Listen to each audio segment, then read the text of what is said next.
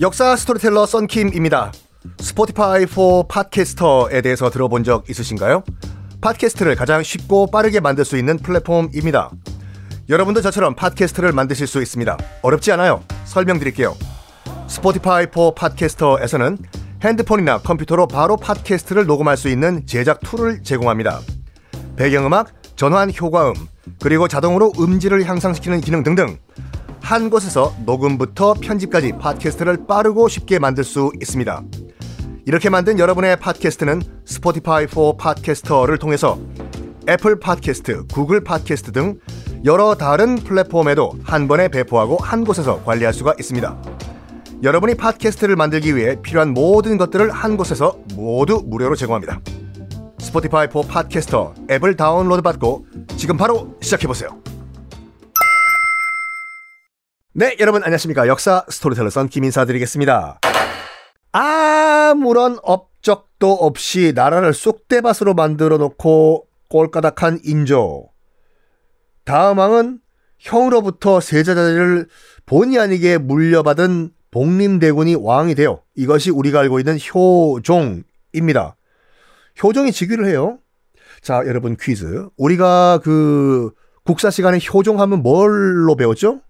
그렇죠. 북벌. 효종하면 북벌, 북벌하면 효종. 물리치자 청나라.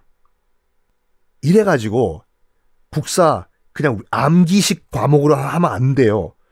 다음 중 북벌을 추진하는 왕은 누굴까? 효종, 연산군, 선조. 답은 2번. 넘어가요. 이게 이렇게 하면 안 된다니까요. 봐봐요.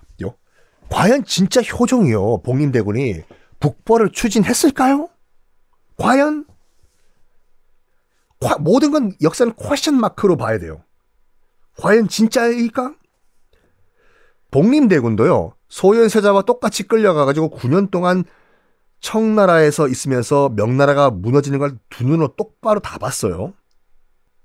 만주족의 청나라가 옛날의 청나라가 아니라는 것을 두 눈으로 똑똑히 보고 자금성 무너지는 거두 눈으로 직접 봤어요. 복림대군도. 명나라가 어떻게 망하는가도 봤어요. 한때 중원을 호령했던 명나라. 저렇게 허무하게 무너지는 걸 본 복림대군.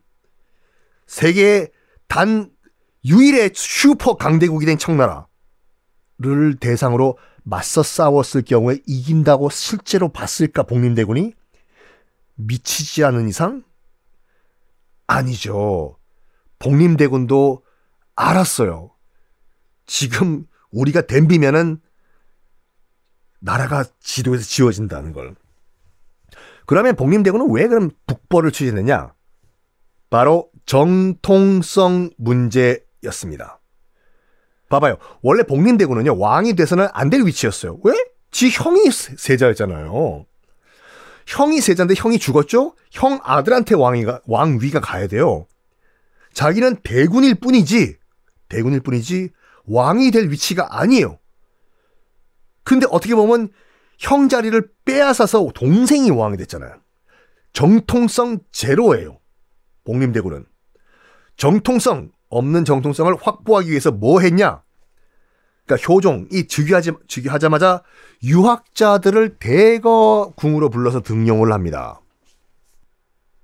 유학자들은요, 아직까지 명나라는 망했지만 내 마음속에 명나라가 살아있다고 믿었던 사람들이에요. 그것도 참, 아, 답답한 일이지만 그 사람들의 지지를 받아야 돼, 내가. 요.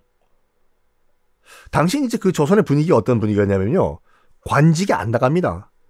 노량진에 가서 공무원 시험은 에듀윌, 서경식 씨와 7급 공무원 시험 안 봐요.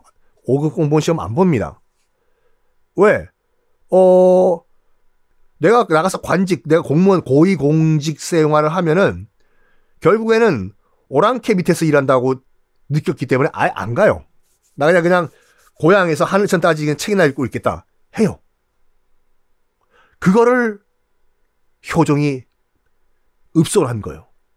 괜찮소. 다시 나와서 나를 위해서 일을 해 주시오. 그런 아직까지 가슴 속에 내 마음 속에 명나라가 살아있다라고 하고 있는 이런 그 꽉 막힌 유학자들에게 잘 보이기 위해 가지고 다시 와서 나 밑에서 좀 일 좀 해주시오. 잘 보이기 하기 위해서 청나라를 치자 라고 목소리만 낸 거예요. 나는 북벌할 것입니다. 북벌을 하려는 내 밑에 와서 좀 일 좀 해주십시오. 당신들의 지지가 있어야지 나는 정통성을 확보합니다. 이거예요. 실질적으로 복림대군 효정이 청나라를 칠 계획을 갖고 있었다? 에이.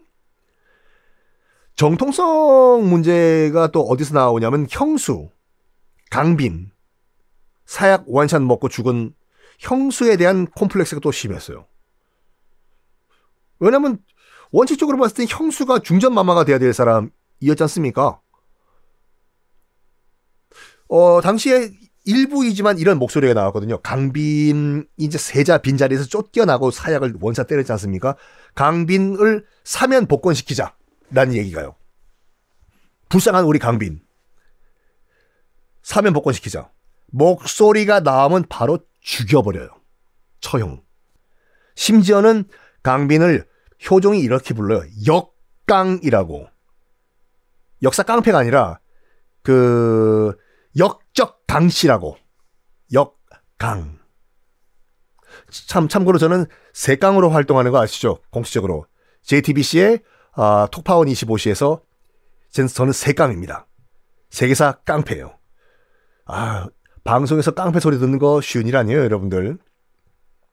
하여간 강빈의 강자도 못 꺼내게 딱 입을 봉쇄를 해버립니다.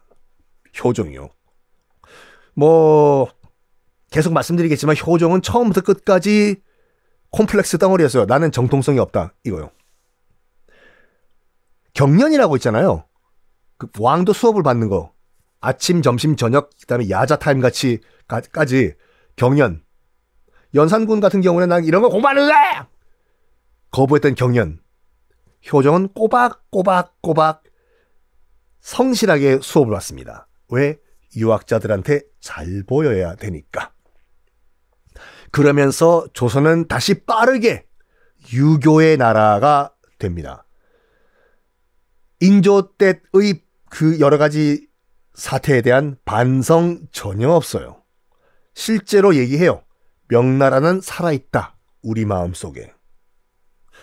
그러면서 이런 분위기가 계속 이어집니다. 어떤 분위기냐면 청나라로 끌려간 조선인들 귀국하는 거 다 막아요. 한 번 오랑캐 물든 이들은 조선인이 아니다. 우리 유자, 유학자의 나라에 못 들어오게 막아라. 들어온 여인들, 특히 여인들 싹 다 이혼시켜라. 자기 발로 왔냐고요? 여인들이 끌려갔잖아요. 나라가 보호를 해줘야 되잖아요. 강제로 이혼시키고, 심지어 뭐해까지 했는지 아십니까? 어, 아유, 이건 다음 시간에 이야기요.